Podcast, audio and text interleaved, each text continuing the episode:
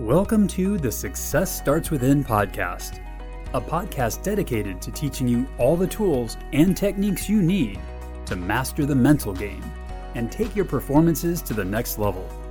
Here's your host, Eli Straw. Do you want to be a more confident athlete?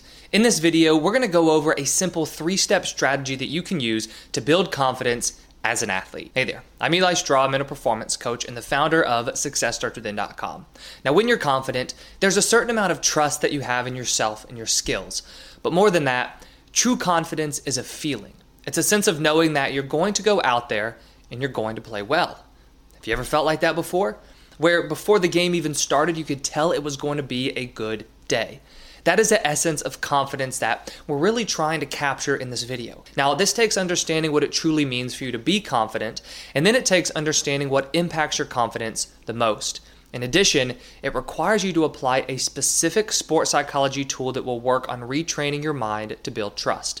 All of that can happen if you follow this strategy. So step number one is you want to identify what it truly feels like to be confident. For this first step, we are going beyond a simple definition. Definitions are full of words, and what we're after is a feeling. So cast away all thoughts about what it means to be confident, and I want you to try something new. What you want to do is make yourself two different lists. The first list will include the three worst performances of your life. Now, I know these aren't exactly the most fun memories to revisit, but just bear with me. Once you've listed them out, try to remember what your mindset was like. You know, how were you feeling during those performances? What were you thinking about? And what were you focused on? Write it down for each one. Now, look over what you wrote and come up with a single statement that's going to describe what you were feeling. Now, that's what it means for you to not be confident. Now it's time for your second list. And to be honest with you, this one's going to be a little bit more fun.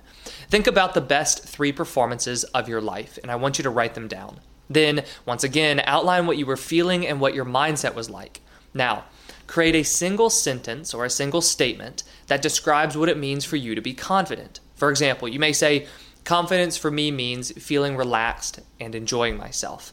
That's what you must focus on in order to perform confidently. The reason this is an important first step is because confidence as a feeling is honestly going to vary from player to player. Yes, at the core, it's about self-belief. But what does that feel like for you? I've worked with athletes who play their best when, they feel pissed off and angry, and others who play their best when they are having fun and when they're feeling relaxed. The point is, there is no right or wrong answer. The feeling of confidence is the feeling you have when you play your best, because that's the feeling that tells your mind, today is going to be a good day.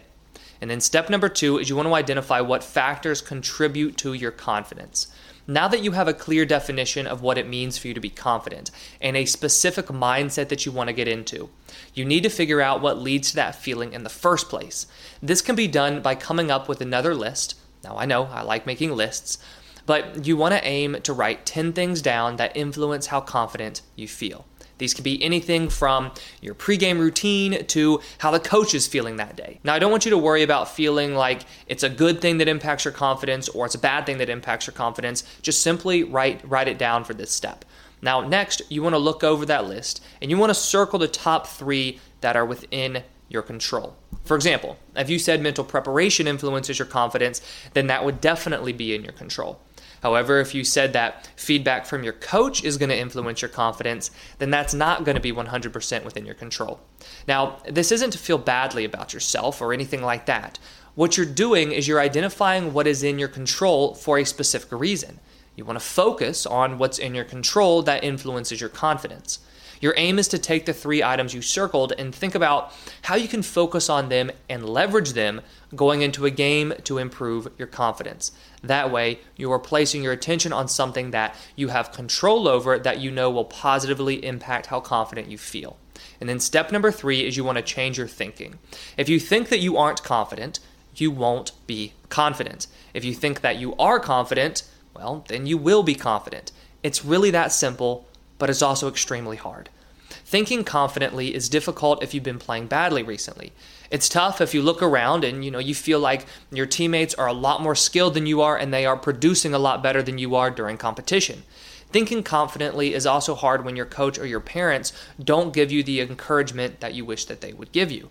But remember, We are here to focus on building your confidence, and that takes focusing solely on yourself. To work on changing your thinking, you need to ask yourself just one simple question. How do I need to think to feel more confident? That question is not going to be hard to answer. What's hard is applying the answer on a consistent basis, especially after you make a mistake or you're having a bad game. But remember, building confidence is an active process, so you have to keep at it. Something that's going to help is a process known as cognitive restructuring. Now, this involves modifying negative and unhelpful thoughts and coming up with new, positive, and productive ones. In terms of your confidence, this means becoming clear on what you currently say to yourself that is lowering your confidence, either during practices or games. Then creating a list of confidence-boosting statements that you want to repeat to yourself every single day. The repetition of these new statements is where you're going to see your confidence grow. What happens as you continue to repeat them is that they're going to become wired as new thought patterns. And that's going to make it much easier to remember those confident building statements going into a game. And by thinking these new thoughts during a game, your confidence is going to be increased in the moment. Now, that strategy that I just went over is going to help tremendously if you apply it to becoming a more confident athlete.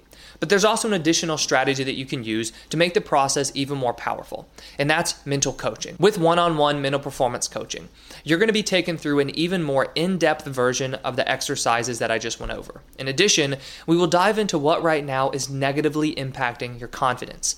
Each week, we will have an hour-long coaching session where you will learn even more tools that you can use to build your confidence as an athlete. So to learn more about one-on-one mental performance coaching to build confidence, go ahead and click the link that I've put in the description below.